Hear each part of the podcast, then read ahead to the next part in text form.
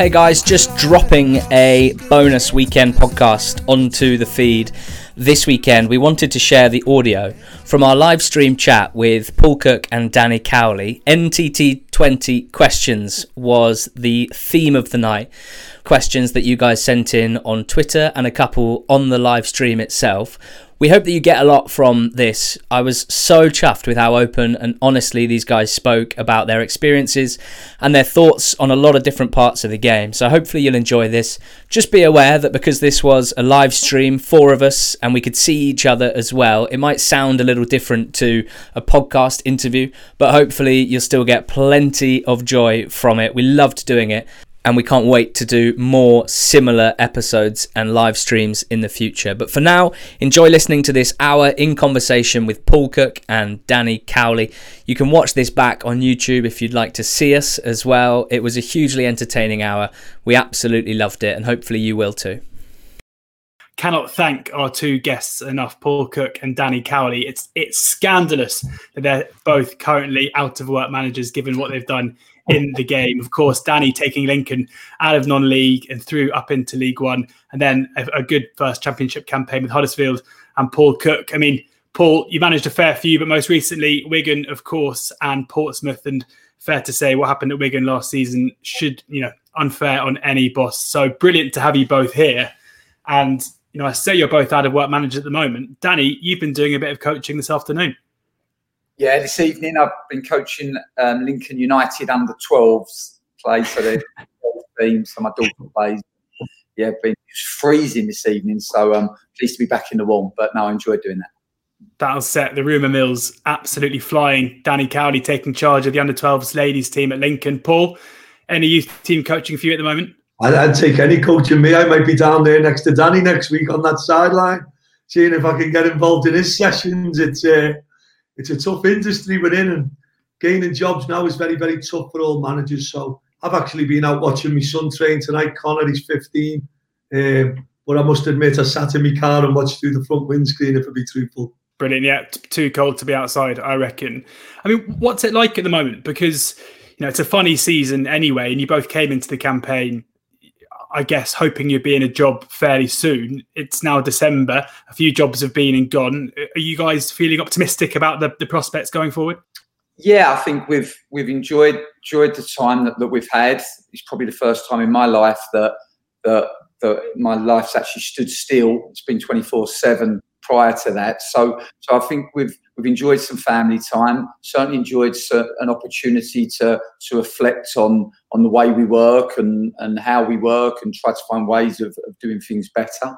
So we spent a lot of time between Nicky and I. We had, Nicky and I, believe it or not, live next door to each other. So um, we've got a bit, bit of a Shocked. unique relationship. Yeah, so so now we've spent a lot of time just just looking at our game model, looking at our coaching curriculum, and just looking at ways to to hopefully um, be able to, to, to, to, deliver that better. And obviously, when you do get the opportunity, you want to be prepared and, and hopefully be in a place where you can hit the ground running. Paul, it must be like very difficult for you because the circumstances that mean that you are currently not managing a football team uh, were off-field issues that you couldn't have foreseen at Wigan, and the job you were doing at Wigan was so special and so impressive. So it must be difficult for you to currently be sitting on the sidelines.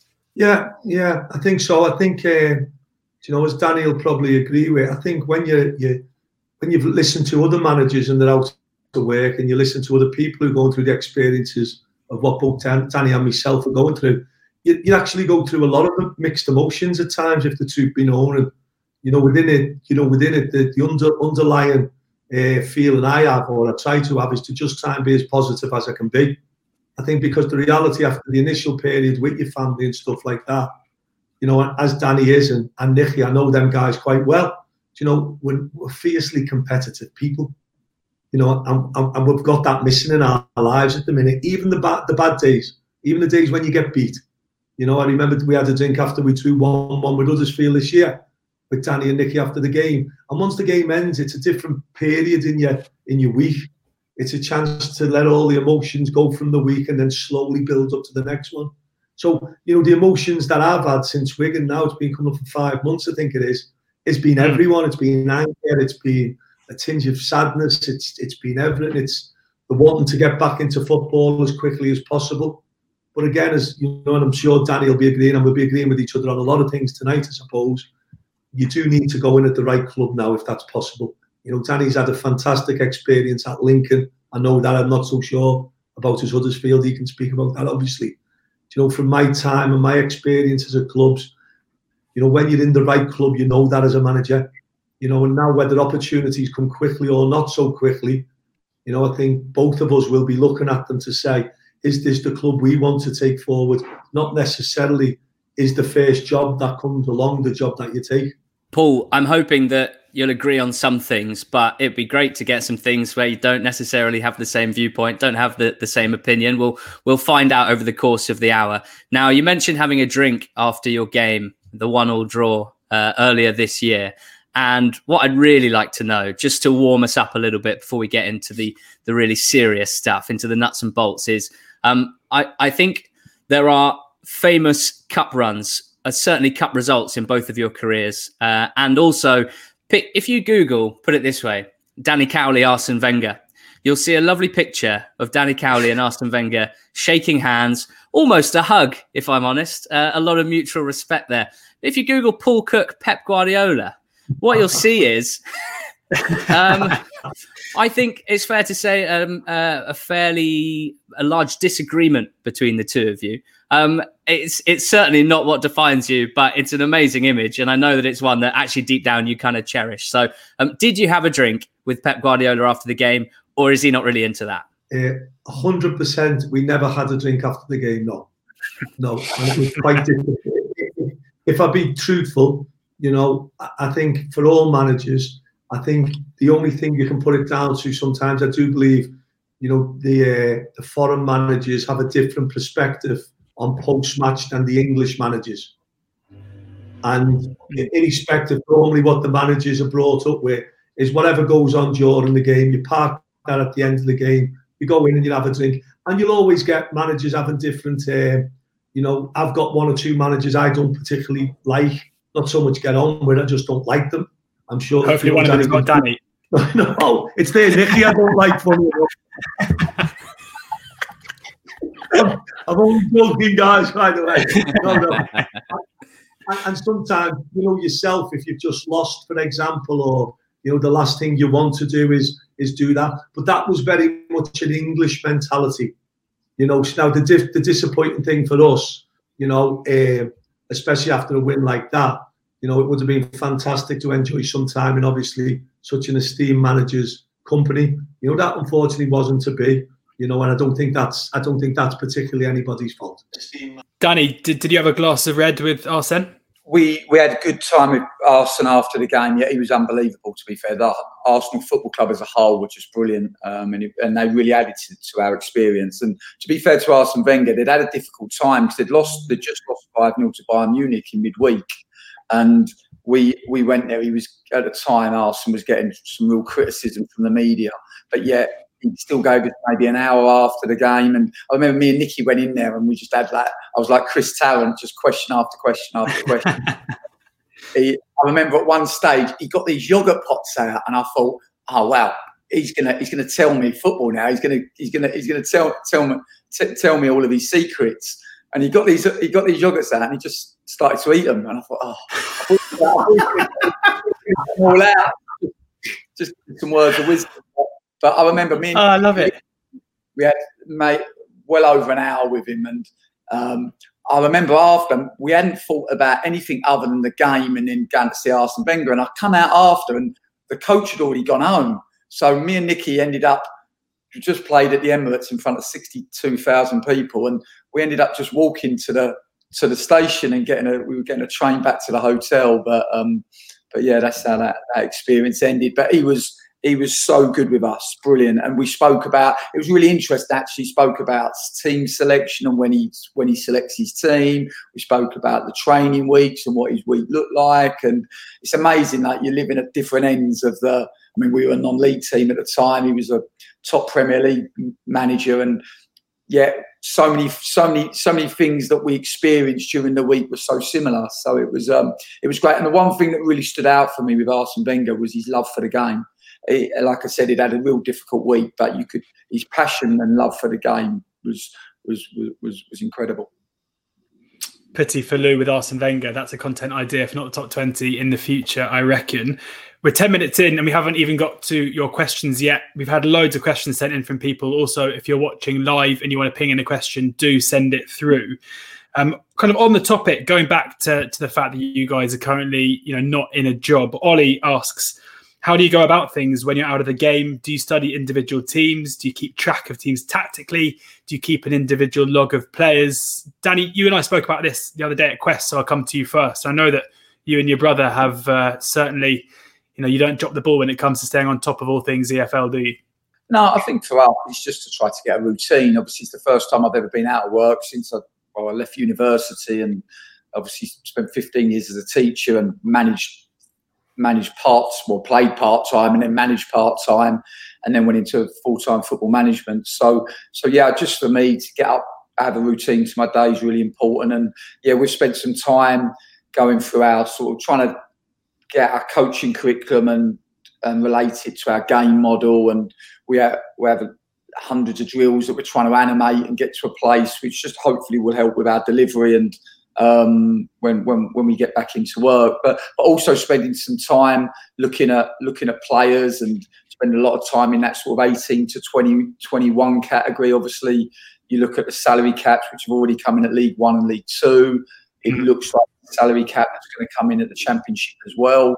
The 18 to 21 range, age range does, doesn't come within that category, so you straight away know that that's a, that's an age range where where you need to make sure that you're on top of and you, you know where the best young players are and where they're coming from. And um, so spent some good time doing that. And yeah, just studying football really. We're, we're, we're in the process of, of, of doing our pro license, which is something that we're, we're, we're really enjoying. And that's a great opportunity again to, to meet people that are in sort of similar positions to what what Paul and I are in. And you know, we we love football and we're you know we're students of the game and we love the game. So we yeah, just keep trying to keep trying to add and keep trying to develop and evolve. Paul, is it a similar Paul, story for you? Oh yeah, yeah, yeah, just uh, absolutely spot on. I think it's no different sometimes than like when when you talk to young players, you know, and young lads nowadays and you know, Danny's obviously done really, really well with developing his teams, individually and then collectively. You know, and one of my favourite things that I say to players, you know, as as lads, if you don't make the training ground your your best place to be, and you work hard at your game and you touch a ball and you practice and you you're in the gym and you give football your life, but when you come out of coaching and managing, it's the same. Like if we're going, if me and Danny are like having a week off and another week off and another week off, and you don't actually love football as much as you think you do. Mm. You know, we actually, you know, you've got to spend your week, whatever normally it is, football related. You know, there's that much football on the telly, especially with lockdown. It's been fantastic because you can actually watch a lot of football at all different levels, which is great. You know, the actual, as Danny's touched on there, the pro licenses and stuff like that, they're so educational because no matter what you think, and people, we all sit in rooms together, none of us know everything about football. None of us do. There's no magic. There's no science that you go, if you do this tomorrow, everything in the world will be right. Know, one of the biggest aspects I find about football is actually managing footballers. If you can manage them, because actually people. And what I've found, the higher up you seem to climb, sometimes the people just aren't quite as nice as they were when you come from a little bit lower. They're a lot more humble at lower levels. They're a lot more wanting to learn. They look at you and actually listen to you and pay attention. and sometimes, you know, so Danny's had his own experience. You get one or two that who actually look at you and think to yourself, "What are you asking me to do? I'm asking you to be a professional footballer. I'm asking you to give me your life. I'm actually asking you to train hard. I'm asking you to join a team and have a work ethic for your team. You know, nowadays we all speak the famous one in football: in possession and out of possession. Well, I know when I played, I loved playing when we had the ball I wasn't particularly good when we didn't. And, and, it, and it's educational, you know, and you've got, you know, you've got to make sure, even from my point of view, no different than Danny's, we just love, you, you, we love football, don't we? So it doesn't matter who we're watching or where we're going. Danny's been out coaching the girls tonight. What a fantastic thing that is. He don't do that to be clever or to get publicity. He's been doing that since forever. You know, near things because you know if you didn't love doing that, you'd be sitting in the house cozy with your Sky telly on watching the thing. You know, so basically hoping, keeping as fresh as we can, you know, to hopefully get back in as soon as we can. The one big blind spot, I mean, not the only one, but probably the biggest blind spot for people like George and I and others who either haven't played the game or, as there are many of them, uh, former pundits who talk about the game in the media but who aren't involved within clubs, who aren't looking people in the whites of the eyes, is is that human aspect. And you know, we think we put a lot of work into our research and a lot of work into our analysis to try and make up for the fact that we haven't had a playing career and we haven't done our badges and, and we try our best but it, it's that human element that you can never truly know from outside. And that's why it's so so interesting to talk to you guys because you know certainly from from a fan's perspective as well you can just never truly know. There's always rumors about characters good good characters bad apples etc and yet you know, you still see the team sheet coming out on a Saturday, and there's always why isn't X in the team? Why is X in the team? And you just think to yourself, well, there's been six days since the last game where these people have been in training within a club, working together, communicating well or not, as the case may be. And that's got to have a big impact on on things like team selection. And that's the sort of thing that we miss so much. Just on um, your current situations, uh, or your current situation for, for both of you, there's a lot of interest uh, for, for me and George, and I know a lot of the listeners as well, about applying for jobs and job interviews because um, things like Football Manager, the game, have made us think that, and I think it's quite prevalent in the media as well, that you submit an application or you express your interest in a job, um, so, you know, through an email or something, attach your CV. Uh, and then maybe you get invited to a round of interviews. And I just wonder from your experiences, either now or previously, whether that's really the case, or, or maybe Paul, you could start as someone who's had a slightly longer career. Um, how, how, it tends to work, or is there no one way that it does work uh, in terms of applying for jobs, or dare I say, it, getting jobs when you're out of work? This was going really well till you started asking these type of questions to me and Danny. All of a sudden, not working so much now. We gave you 15 minutes. We gave you 15 minutes of the softball. We made it easy for you for the first 10, but now we're pressing. We're pressing high. There's a, there's a walk down memory lane for the last 10, so you can look forward to that. it was a lovely 15 minutes there. Nice cup of tea off my son. Uh, listen, you know, one of the things with football that we can't stop, you can't stop football progressing. And football's moving forward at a rate of knots now. And, and sometimes in the modern day game, it's moving at a rate of knots that's not just necessarily concurrent for a football manager. You know, the now in the modern day game, we're talking about head coaches, you know, and all of a sudden then there's a sporting director, you know, so the, the actual dynamics of football is changing as football's evolving. You know, I must admit, guys, I'm very much into the fact of I believe that clubs should come looking for you. That's my honest opinion. I don't really think it's great for managers to apply for jobs, albeit now we all understand, and Danny will probably be the same, we all understand the rules of what goes on in and around football clubs. You know, I'm not necessarily a great believer in that, and I don't think it's correct. I know from my time that I can only speak about the clubs that I've been at, at Chesterfield, at Portsmouth, and at Wigan. I haven't applied for the jobs. You know, and going forward, you know, I'm not saying I won't be applying for jobs because in the modern day game, I'm sure that if you if you don't apply for the job, you mightn't get looked at because people think you don't want it.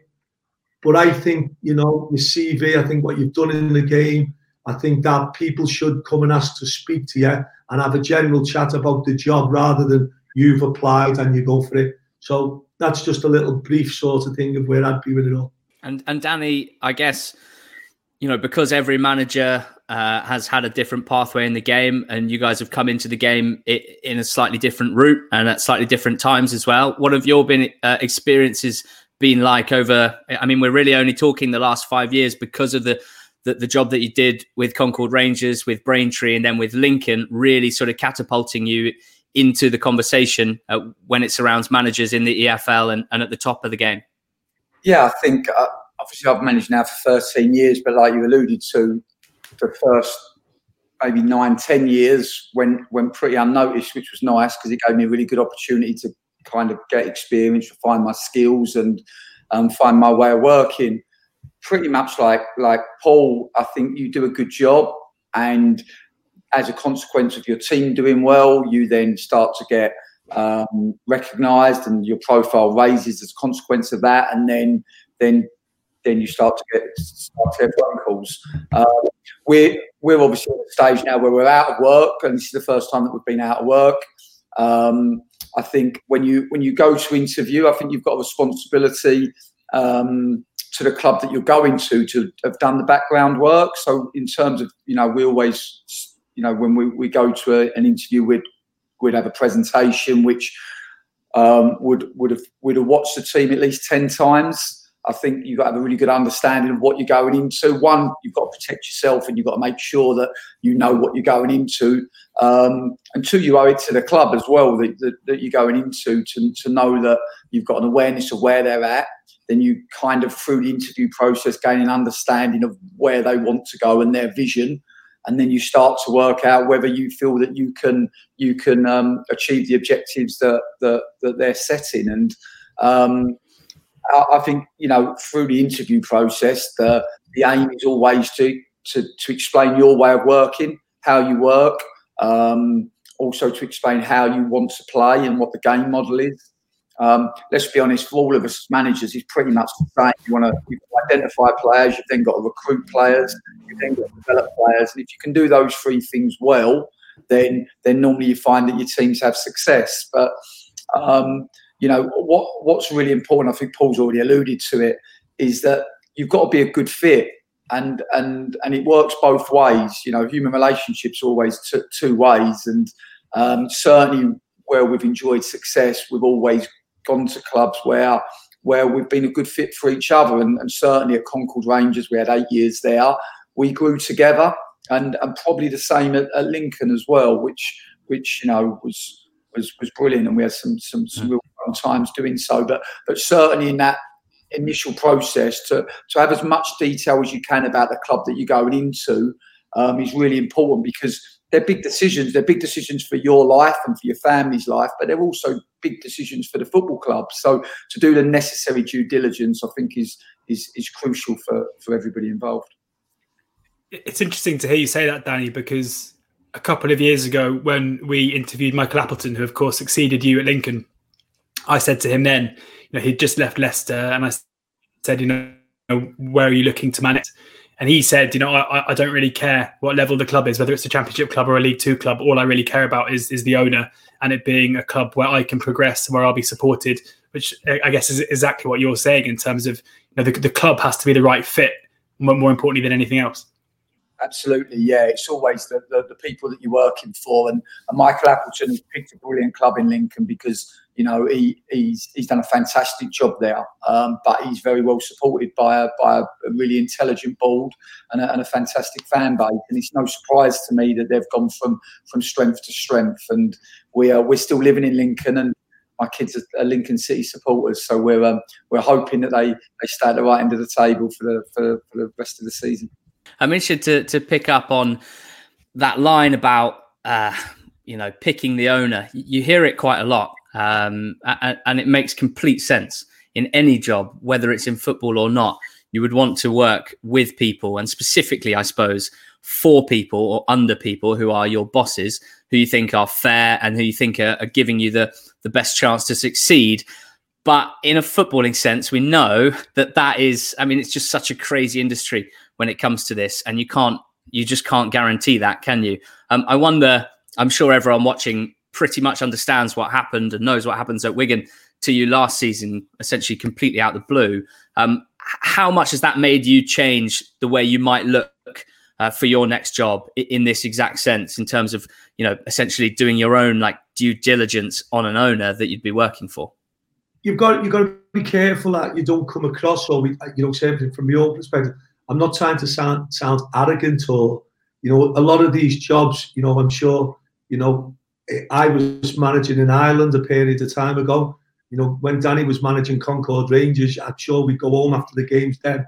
And our biggest thing was to be the best manager you can be, but be the best person you can be as along the way as well. Within that, you know, you want to go to the highest you can be. You know, I, would love to think one day I could manage in the Premier League. I'm sure Danny, along with Nicky, would think the same You know, so you're not going to be in a position where you, let's say, for example, we're talking about uh, Watford, Watford at top, Bournemouth at top, Norwich at top. We're not going to manage them tomorrow. If they come along, you jump on that ship. Of course you would. So we're not in a position where we say, well, you're going to you're going to look at every club because one of the problems for managers now, in general, if you take an example of a club, I don't know if we talk about what mm, a random club in the in the in the league. If we said Portsmouth, for example, if something happened to Portsmouth, you can guarantee there'd be a hundred managers looking for that job, a hundred at least. So the reality is, we're not really in a position to probably be able to say to pick and choose, albeit you'll find that the success you've had has been coming around when you've had them strong relationships. Now, if you can get them strong relationships at your next club, then the reality is it could lead that you'll be happy and hopefully successful.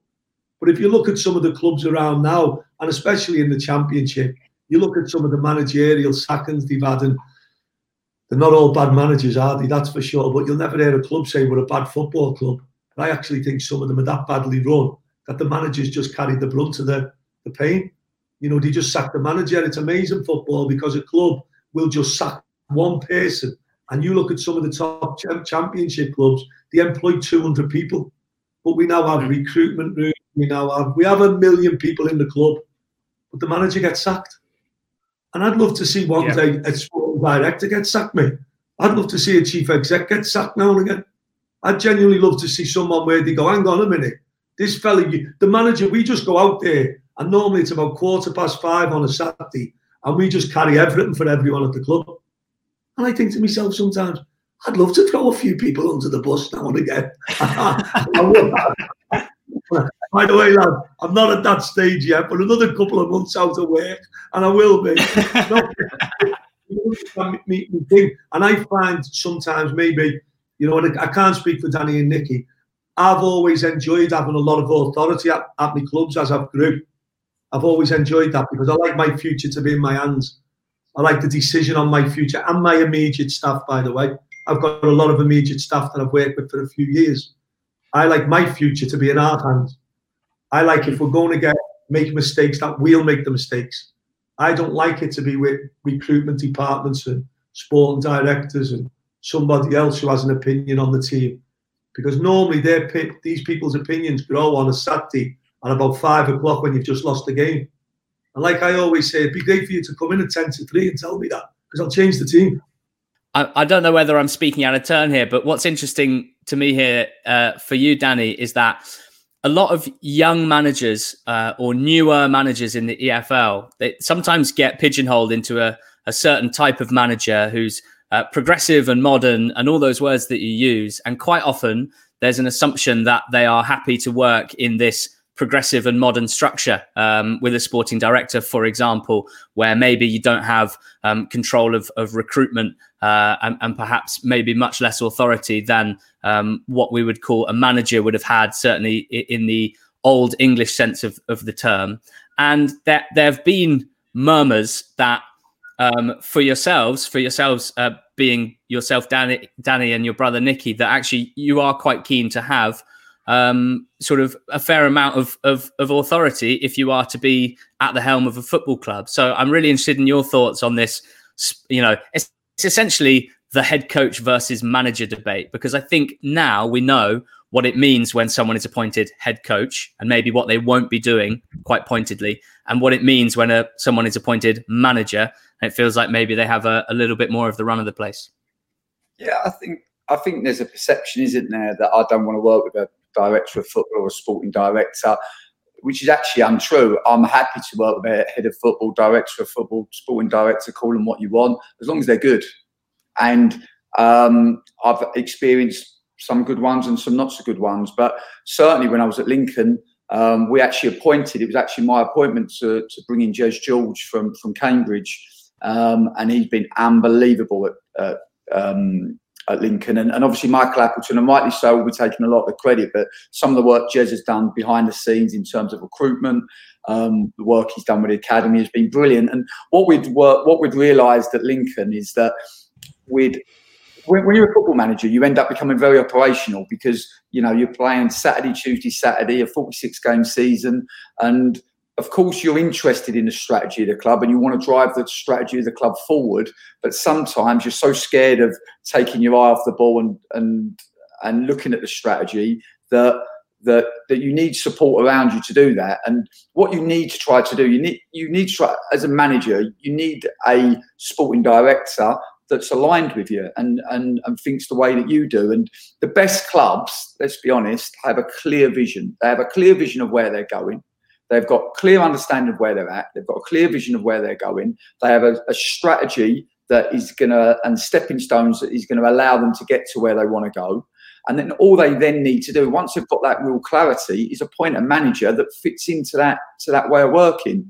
And then when you get that, then you get success. But unfortunately, we find a lot of clubs that are chasing the outcome and forget about the process. And this can, you know, you, you particularly see it in the championship. I think everybody is chasing the Premier League dream and they get so outcome oriented that they forget about the actual the, the actual process. And what you need to do, you need to try to get a clear process. Then you need to find the people, i.e., the head coach or the manager, whatever the title is, that can deliver that that that project. And, and when you get that alignment, then then then you normally see success. But unfortunately, you don't always get that joined up thinking, and that's when it when it becomes a problem because, like Paul alluded to earlier, you know, in football as a manager, you know, you're making decisions in the here and now. There's a lot of people around you that have hindsight on their side, and listen, if I, if I had hindsight on my side, I'd like to think I could rule the world.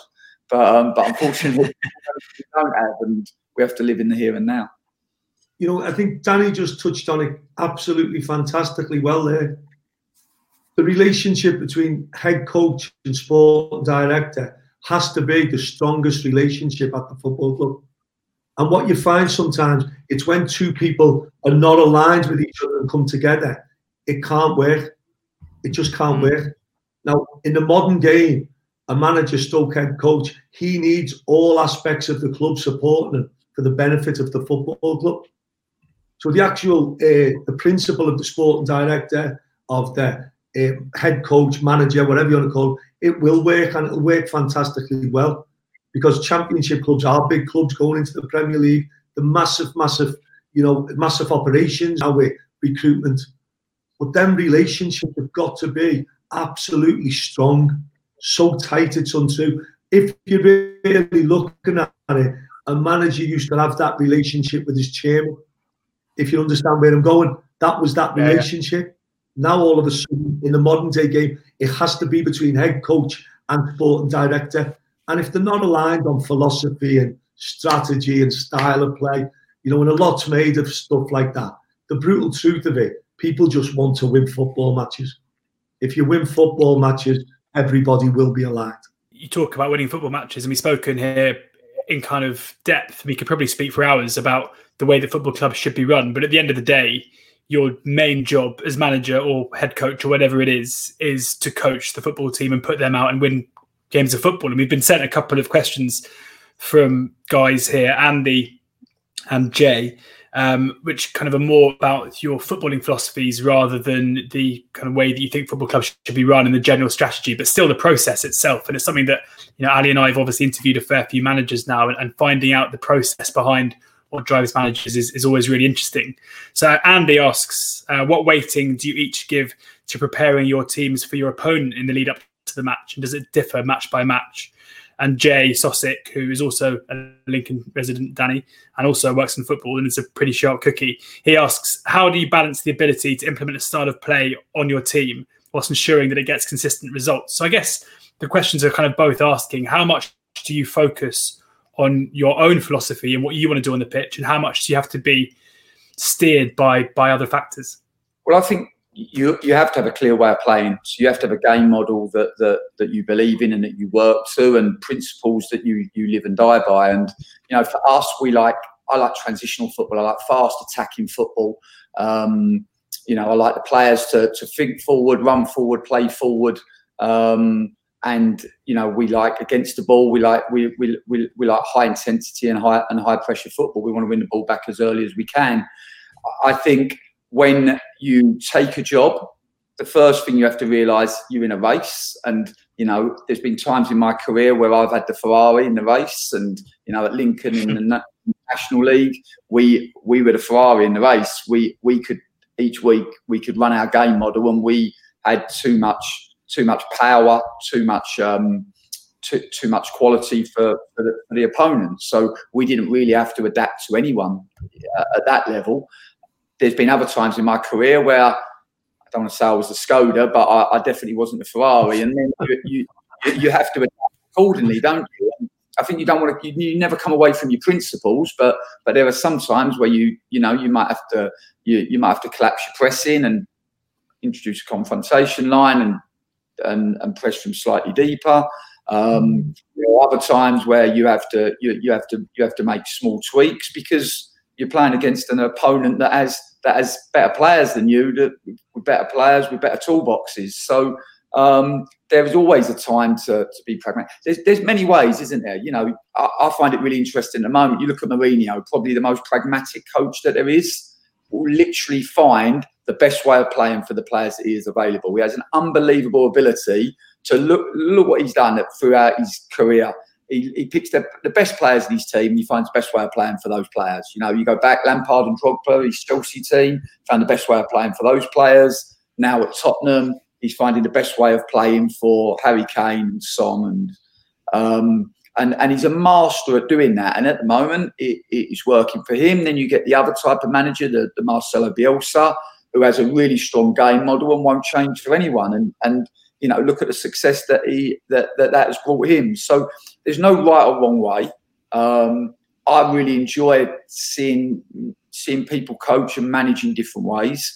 For us, we have a clear way that we want to play. But again, like at Huddersfield, for example, we took over the team in mid September. It's hard to implement your style. You can't go from one thing to the other in without time on the grass. It takes time, and when you're in a championship season and the games are coming thick and fast, you have to you have to layer it and work towards it gradually. And certainly, you you have to you have to also be aware of the players that you have at your disposal. And because let's be honest, the coaches, our responsibility is, is to try to find a way of playing that sets the players up to have success.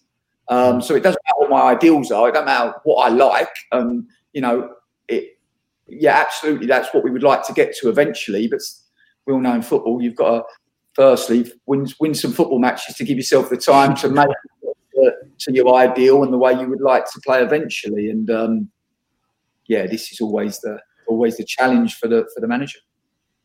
Paul, uh, when I think of a Paul Cook side, and there have been some smashing Paul Cook sides over the years with Chesterfield, Pompey, and Wigan. I personally think of uh, attacking wingers playing fairly high up the pitch. And I think of a number 10 as well. And, you know, you've had some star men over the years at, at all levels playing in, in what I would think is, is kind of a number 10 role. Even back thinking of Jay O'Shea at, at Chesterfield and Gary Roberts as well, who you've worked uh, with so much, not just a number 10. He could obviously play in a number of different positions. But uh, do you, is, is that, is it fair to say that attacking wingers and number 10 are these Paul Cook sort of non-negotiables or um, or would you not say that? Um, uh, it's it's listen I think Danny summarised absolutely perfectly there. I think you know you have a style of play don't you? Remember quite a little story we were playing uh, we were playing we were playing for someone for Chesterfield and anyway a good friend of mine Tony Ellis was working for Rochdale at the time and um, he was coming to watch the game so he'd phone me on the way. So I got him in for a cup of tea before the game. And obviously, we Rochdale at the time were trying to be promoted with us. So he's sitting in our little office and I can see him looking up at the boards, you know, with our team up there. And, and I said, Tony, why don't you just ask me our team we're playing for? Danny will tell you 4 2 3 1. the both fullbacks are gone. You don't even have to watch us tonight. You don't have to do a report. You just and take it to Keith and tell him. And, and, and, and from there, you know, I've genuinely found, and you learn and curve as you go. It's all about players, guys. It's all about players. It's all about adapting. If you look, for example, two great examples this year. Danny touched on Bielsa at Leeds. The three teams that went up last year: West Brom, Fulham, and Leeds. Leeds have continued playing exactly how Leeds do. Doesn't matter whether they're playing at Anfield, Old Trafford, Chelsea, that's Bielsa. But you look at Fulham and West Brom, they've gone from last year where they take all in front of them to this year now where they can go 10 games without a win. The managers haven't changed. Yet the managers nowadays, you know, we hear stuff about, you know, Slaven Bilic under pressure, and you think, how Slaven Bilic under pressure? So hmm. unfortunately for Slaven's team now last year was very strong. He's in a league now where your team's not so strong. But modern day football means we just sack managers. You know, so having styles of play.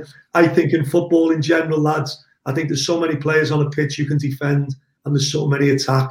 If you look at the modern day game with Man City, for example, being the big one, and Liverpool, they defend with three players. They defend with two centre halves and a number four. And everybody else, I'll tell you, they're in your penalty box, mate, all over you. well, as Daniel said, I've had teams where we've defended with 11 and deep as well. And that's football.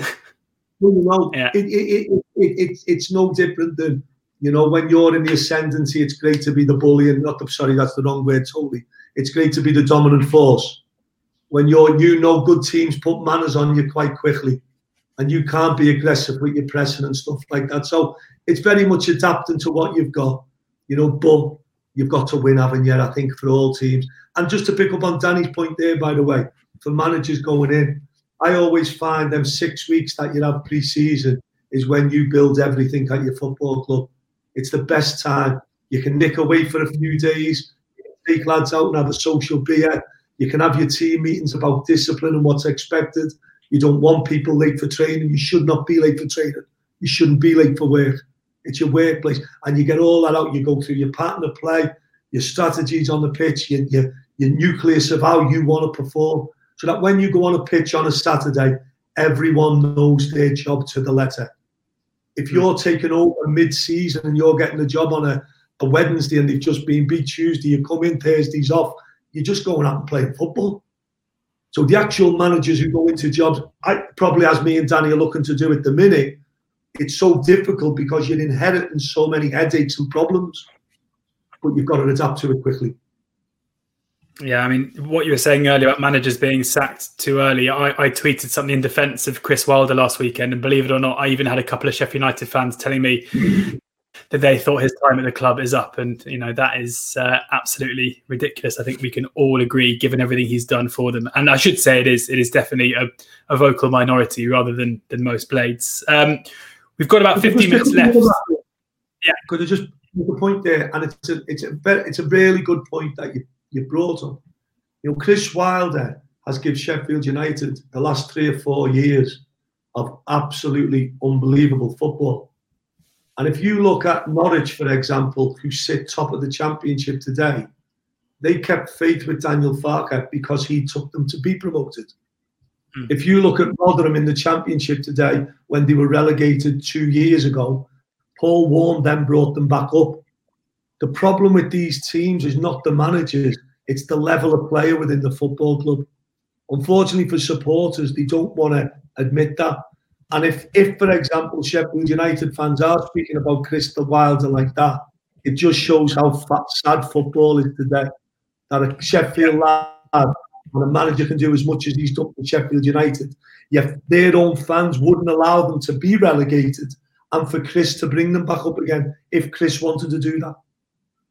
Yeah, I mean, there are certainly fans I think who, who, I mean, the majority I'm sure who would want him to stay, and it's also I always think worth remembering as well that teams have to go down. Somebody has to finish in the bottom three, and, and I, for example, if you take Wycombe or even Coventry this season, I would argue that Gareth Ainsworth and Mark Robins could feasibly do a good job at their clubs and get relegated because you know if you look at the budgets and what they've got at their disposal, that is fair. Somebody has to get relegated. We've got to carry on though we can talk about this later on. 15 minutes to go, and we need to leave some time at the end as well for some questions. So do write your questions beneath. But it's time to look back at former successes. And you know, if we carry on doing these, there might be a couple of awkward ones where we're talking to out of work managers who haven't had much success. But luckily, with you two, we've got plenty to talk about. And Danny, coming to you first, we've had a couple of questions. Um, firstly, of all the highs we shared, this sad isn't me saying we, but it's a Lincoln fan, during yours and Nicky's tenure at Sincil Bank, which moment takes the biscuit? Oh, we had some good times. I would say, I think getting promoted from the National League to League Two, I just knew how important that was for the club and for the people at the club and also the supporters. So, yeah, we beat Macclesfield with um, maybe three games to go, but it was um, it was a good feeling, yeah. And and, and obviously for Nicky and I, it uh, kind of felt like we'd completed non-league. It had been our, our fourth promotion at, at, non-league. Yeah, it was. Um, it was. We knew that to get to the football league, we'd have to earn it, and I, I was really proud of that group and, and proud for all the people because it was. It literally wasn't about a manager or two managers and a and, and, and a group of players. The supporters have been just just phenomenal that year, and and had, and had earned so many points both at home, both at Sincil Bank and, and away from home. So it felt like a real collective effort. So so to win the game at, at home and to do it in front of our supporters and for everybody to to to enjoy the celebrations will will, will live long long in my memory. Paul, one for you about your time at Portsmouth. Uh, Pompey's promotion came after a dressing room bust up between Doyle and Burgess, fans booing players off the pitch, Carl Naismith becoming top scorer just months after training with the kids. I guess this is back to what you were saying earlier about managing players. And the question is, how did you manage those difficult situations and how did that culminate in you guys getting promoted? First of all, on Carl Naismith, um, Kal spent two months on loan at Hartlepool and again, we're going back to allowing managers to manage. Uh, Kal Naismith is a, he's a really good lad. He's a nice lad. He's a really good boy. He's played at me now. He's played for, with me for three football clubs. Um, but that was part of Kal's education. And it's not all about Kal Naismith. It's about the team. It's about everything else. So whenever Kal was out of my teams, it was purely that me and Kal were getting to that point where, as Danny will tell you about whatever team, whatever promotion, when you trust someone, it's a fantastic way to be with a footballer. It doesn't mean they play well. It doesn't mean that the world's a great place. It just means you trust them. And it's a lovely place to be. And with Kal at that moment in time, our relationship wasn't like that. When I left Wigan at the end or I resigned, mine and Kal's relationship was rock solid and the trust was there. That we'd been through stuff. So certainly with Kal, it was always a case of when he played for me, but we had to go through as you could imagine, getting sent to Hartlepool was a little bit tough for him, I suppose, from Portsmouth. But it was just part of his development and his mindset. He was always going to come back to play. Um, with Mike Doyle and uh, it was Christian Burgess. It was half time mm-hmm. versus uh, Stevenage at home, I think it was. And uh, we were in the midst of a promotion push that at Portsmouth was very high pressurised because of the fans' demands to be promoted um, you know, the club wanted to get back to the championship minimum. And as you can imagine, we had David Ford in goal, a, a, an ex Millwall player, not a Republic of Ireland international, uh, Michael Doyle, Christian Burgess. You know, in dressing rooms, you, have got to allow characters and you've got to allow people to breathe. And, and there was just a couple of words exchanged and a quick something went on within the dressing room that as a manager, uh, I had to deal with. And I dealt with it by taking both players off and we went out and we lost the game. We lost the game 1 0. It was a really tough day for us all at the club because Michael Doyle was my captain and he was an outstanding captain. Christian Burgess was my centre half and he was an outstanding centre half. So the brutal reality was the team was the loser on the day, but the team became the winner with what went on after it. So that was a really good moment for Portsmouth Football Club because that moment brought the players tighter together.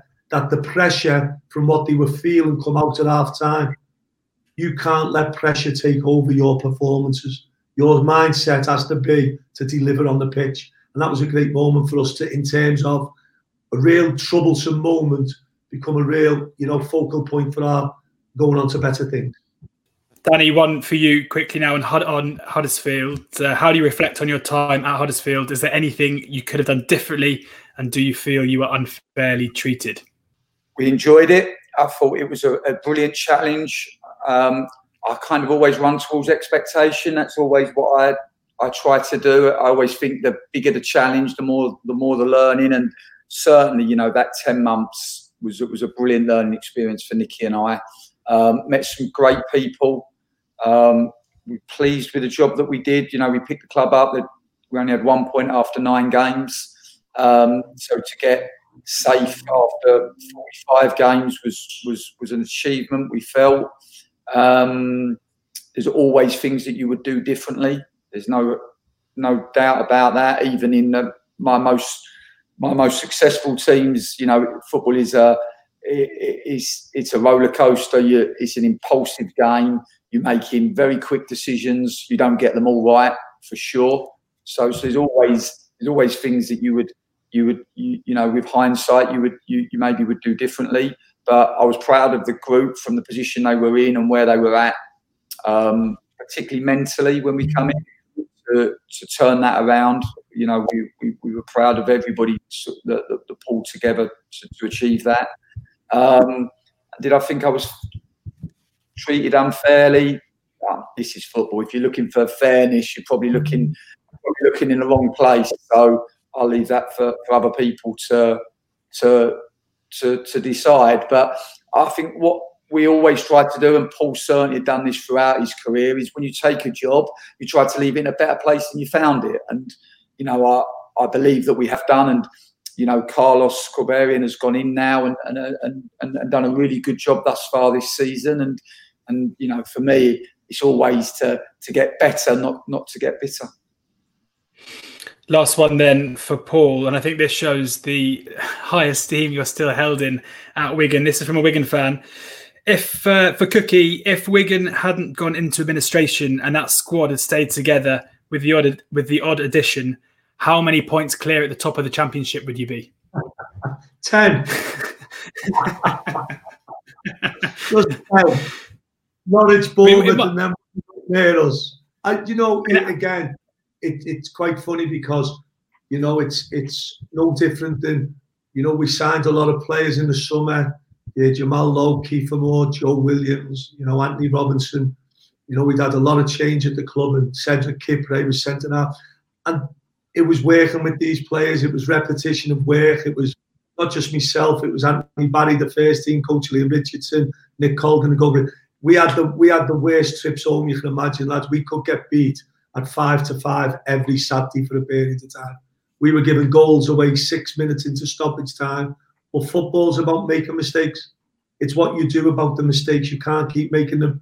You know, and them lads grew and grew. To by the time we come to the the second half of the season, you know, we were genuinely not a good. When I say we were a good team, we were a good functioning team. That everyone knew the jobs, everyone done their bit, and we worked really hard to get a Kiefer Moore as well, another lad from Barnsley, you know, was leading the line. And we were a really good team. They gelled well together. Unfortunately, no one will ever know what we could have achieved or not achieved. I think the experiences the lads were gaining going along, the confidence we were getting from some of the results and, you know, some of the wins, especially the second half of the season, where we won away at West Brom and played really well on the day. You know, but, you know, that that's in the past now. And I think the future for Wigan Athletic is certainly the most important thing. You know, just having a club is so important. You've seen Danny and Nicky at Lincoln. Any club can go from where they think's a bad place to a really good place. If you'd have gone to Sincil Bank be pre promotions, there's probably be about 2,000 people there, two and a half thousand. You go there now, you don't get a ticket. And every club's got to believe that the future is going to be better. And I certainly hope for Wigan Athletic that they can return to where they belong one day. Okay, well, we've had some fantastic questions in the comments, and we've just got five or ten minutes left. So I'm going to pick out a couple uh, for you guys to answer. Uh, some of them have kind of been answered already uh, in the duration of the chat so far. So to Hunter Lionheart and to Michael Hart, especially, uh, your questions about stability at clubs and how that factors into a job choice and the importance of the tactical side of, of management compared to how we, the fans, think uh, how important it is. Um, those have more or less been answered uh, already. So I'm going to pick some uh, original questions. And, and, one for you, firstly, Paul, from Joseph, who says he's a Pompey fan and he's curious uh, what you spotted or what potential you saw in Adam Webster early on. And if you're surprised at how far he's come and how much he's developed as a player, uh, we love any EFL graduates into the Premier League. We love to see them doing well. Uh, and Webster's had the most amazing few years, Paul. Yeah, Adam, again, uh, the first thing when you speak about Adam Webster, you're talking about one of the best young men you'll ever meet in your life. Uh, absolutely superstar of a boy who just wanted to learn and get better and train and run and be in the gym. uh, when we first went into Portsmouth. He was very much like a baby giraffe, if you can understand what I mean. You know, his body wasn't really aligned. I remember we played Wycombe away, and Akinfenwa didn't give him the best afternoon this day, and he was just a young 18 year old kid. And like I told Adam, and you know, I think it was, these are the best educations of your life. Now you're learning on the job, and he was always a he was always going to be a top player. He was he had that you know Danny spoke about Ferrari. Adam was a Rolls Royce even in League Two. He could carry the ball out. He could pass forward. He had an athleticism. He could defend. He was just and he was just a pleasure to work with. He was an absolute pleasure of a lad, and to see him progress now to a Premier League football, and I'm just so pleased for Adam and his family. Now, one for you, uh, Danny. Loyal Royal uh, has asked. Th- these are the sorts of questions that you guys don't get asked by the local media because for some reason they're not interested. But people like us are really interested in stuff like this. I guess this is the beauty of having you guys on for an hour is we, we get to sort of get to know you guys as as humans as well as as football managers and all the questions we can ask about tactics. The question is can you describe the physical logistics of moving from one club to another in terms of living arrangements, uprooting a family, etc., and particularly for Danny in terms of Braintree to Lincoln, and from Paul to Pompey to Wigan? I know we've asked you a lot of questions you've probably found quite tedious about football tonight. This is quite more of a personal question. Um, you know, I, I, think many of us have experienced moves in our life, and it can be quite a stressful time, uh, quite aside from uh, a new job. So I'm interested to know how this actually works, Danny. Yeah, well, obviously, my, my first move would have been from Braintree to Lincoln um, in terms of the logistics of moving moving locations. But I was going to say Concord to Braintree, not much of a not much of a, a leap. well, yeah, pretty close in terms of uh, in terms of locations, Concord to Braintree. But no, for for us, you know, I left left teaching, which pretty much unless you commit murder, you you never lose your job to to go into full time football manager. Crazy decision, but but no, it's certainly a, a huge uh, has huge ramifications on your family. There's no doubt about that. We've we we've just, we spent the first two years living between Essex and Lincoln and and as a family decided that probably we wanted to be together. Um, luckily, my wife was a she was an international athlete herself, so she's kind of lived lived high level of sport, so um, she she understands it and, and, and understands the commitment required. So we we decided to move. We're now living in Lincoln, and Lincoln's a, a beautiful part of the world if you've never been. Um, but we're quite aware that you know as and when we might need to move again, and that's that's the commitment that you make. It's you know for us, football is is everything, and if we're going to commit to something, then it's it's, it's always you know it's never never half-assed. It's always hundred percent. So so yeah, we we we anticipate that we might have to move. The children understand that, and while we worry about them because you know you want them to have continuity and stability, also, if you look at it on the flip side, you know, for them to move and have to build new relationships is is good for their life skills and good for mm. their life development. So this is this is the modern world that we live in, and yeah, we're gonna we're we're we'll roll with the punches as as and when needed. Paul, it'd be great to hear your experience of this. Is uh, certainly in your managerial career from Chesterfield down to Pompey and then up to Wigan. Uh, how did that go for you? yeah, again, the Chesterfield one was okay. I was commuting. I could. I had a flat over there in Studge. Uh, the whole family moved down to Portsmouth. It was quite funny or ironic there when you were thinking because my son Connor, who's 15 now, I think God he must have been 9, 10 when we moved to Portsmouth, and he cried all the way on the journey from Liverpool to Portsmouth. All he done was cry. And the most ironic thing, when we left Portsmouth to come to Wigan, he cried all the way back home because he was leaving his, new friends down there. And as Danny says, for young younger people and younger kids, you've got to make them believe that because you know, one of the disappointing things for us now as man, your family and your support network around you is so important for us all. So, you know, balancing that is really, really important. I'm not sure I could ever bear to move too far away from George. I have to say, he really is my uh, he's my rock. You know, um, he, he's he, he's he's my Nicky Cowley, that's for sure. Um, guys, we've just hit an hour, and normally when we say we'll be an hour, we're normally about an hour and fifteen minutes. But it's Thursday night, and we're all having a tough time at the moment, so we're going to let you go on time. Um, I, I honestly cannot thank you enough, not just for for giving up your evening to talk football, with a couple of nobodies and uh, a lot of people watching online as well. Um, but also just for being so honest as well and for for buying into it because uh, as you said, we, we didn't necessarily make it easy for you. So um, to Paul and to Danny, thank you so much, guys. We we really hope to see you uh, back in management soon. We can't wait to see where that might be. Um, and uh, yeah, watch this space. Hopefully, we'll be able to chat to you again soon. Pleasure. Thanks. All the best, guys. All the best, man. Good to see you, mate. Oh, lovely Hopefully to see you soon. Bye bye.